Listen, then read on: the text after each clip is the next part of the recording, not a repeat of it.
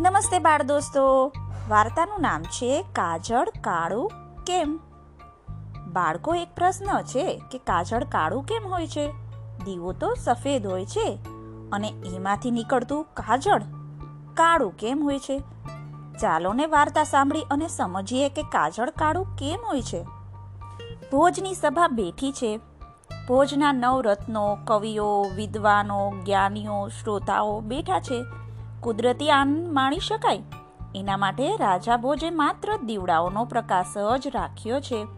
એ દીવડાઓને જોઈ રાજા ભોજને એક પ્રશ્ન સૂઝ્યો એ પ્રશ્ન તેમણે કવિજનો સમક્ષ રજૂ કર્યો. પ્રશ્ન તો એ હતો કે કાજળ કાળું કેમ? રાજાજીએ વધુ સમજૂતી આપવા ખુલાસો કર્યો કે જે દીવો આપણી વચ્ચે બળે છે, એની દિવેટ સફેદ છે. ચાંદીની દીવીનો રંગ પણ સફેદ છે. ઘીનો રંગ સફેદ છે. જ્યોતનો રંગ પણ સફેદ છે. તેમ છતાં, એમાંથી જે કાજળ તૈયાર થાય છે, એનો રંગ કાળો કેમ હોય છે? કાજળ તો આંખને શુદ્ધ કરે છે. આંખના ઉપાય તરીકે કાજળનો ઉપયોગ થાય છે.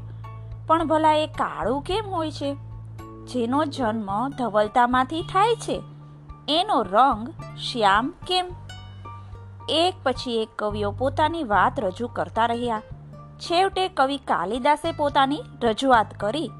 તેમણે કહ્યું, યાદ સંભુંજતે ચાન્નમ, પચંતે જઠરાગ્નિના તમોદીપેન ભુક્તમ, શ્યાન્નિહારસ્તેન તાદસહ એટલે કે, માનવી જેવું અન્ન ખાય છે, એવો જ ઓડકાર હોય છે.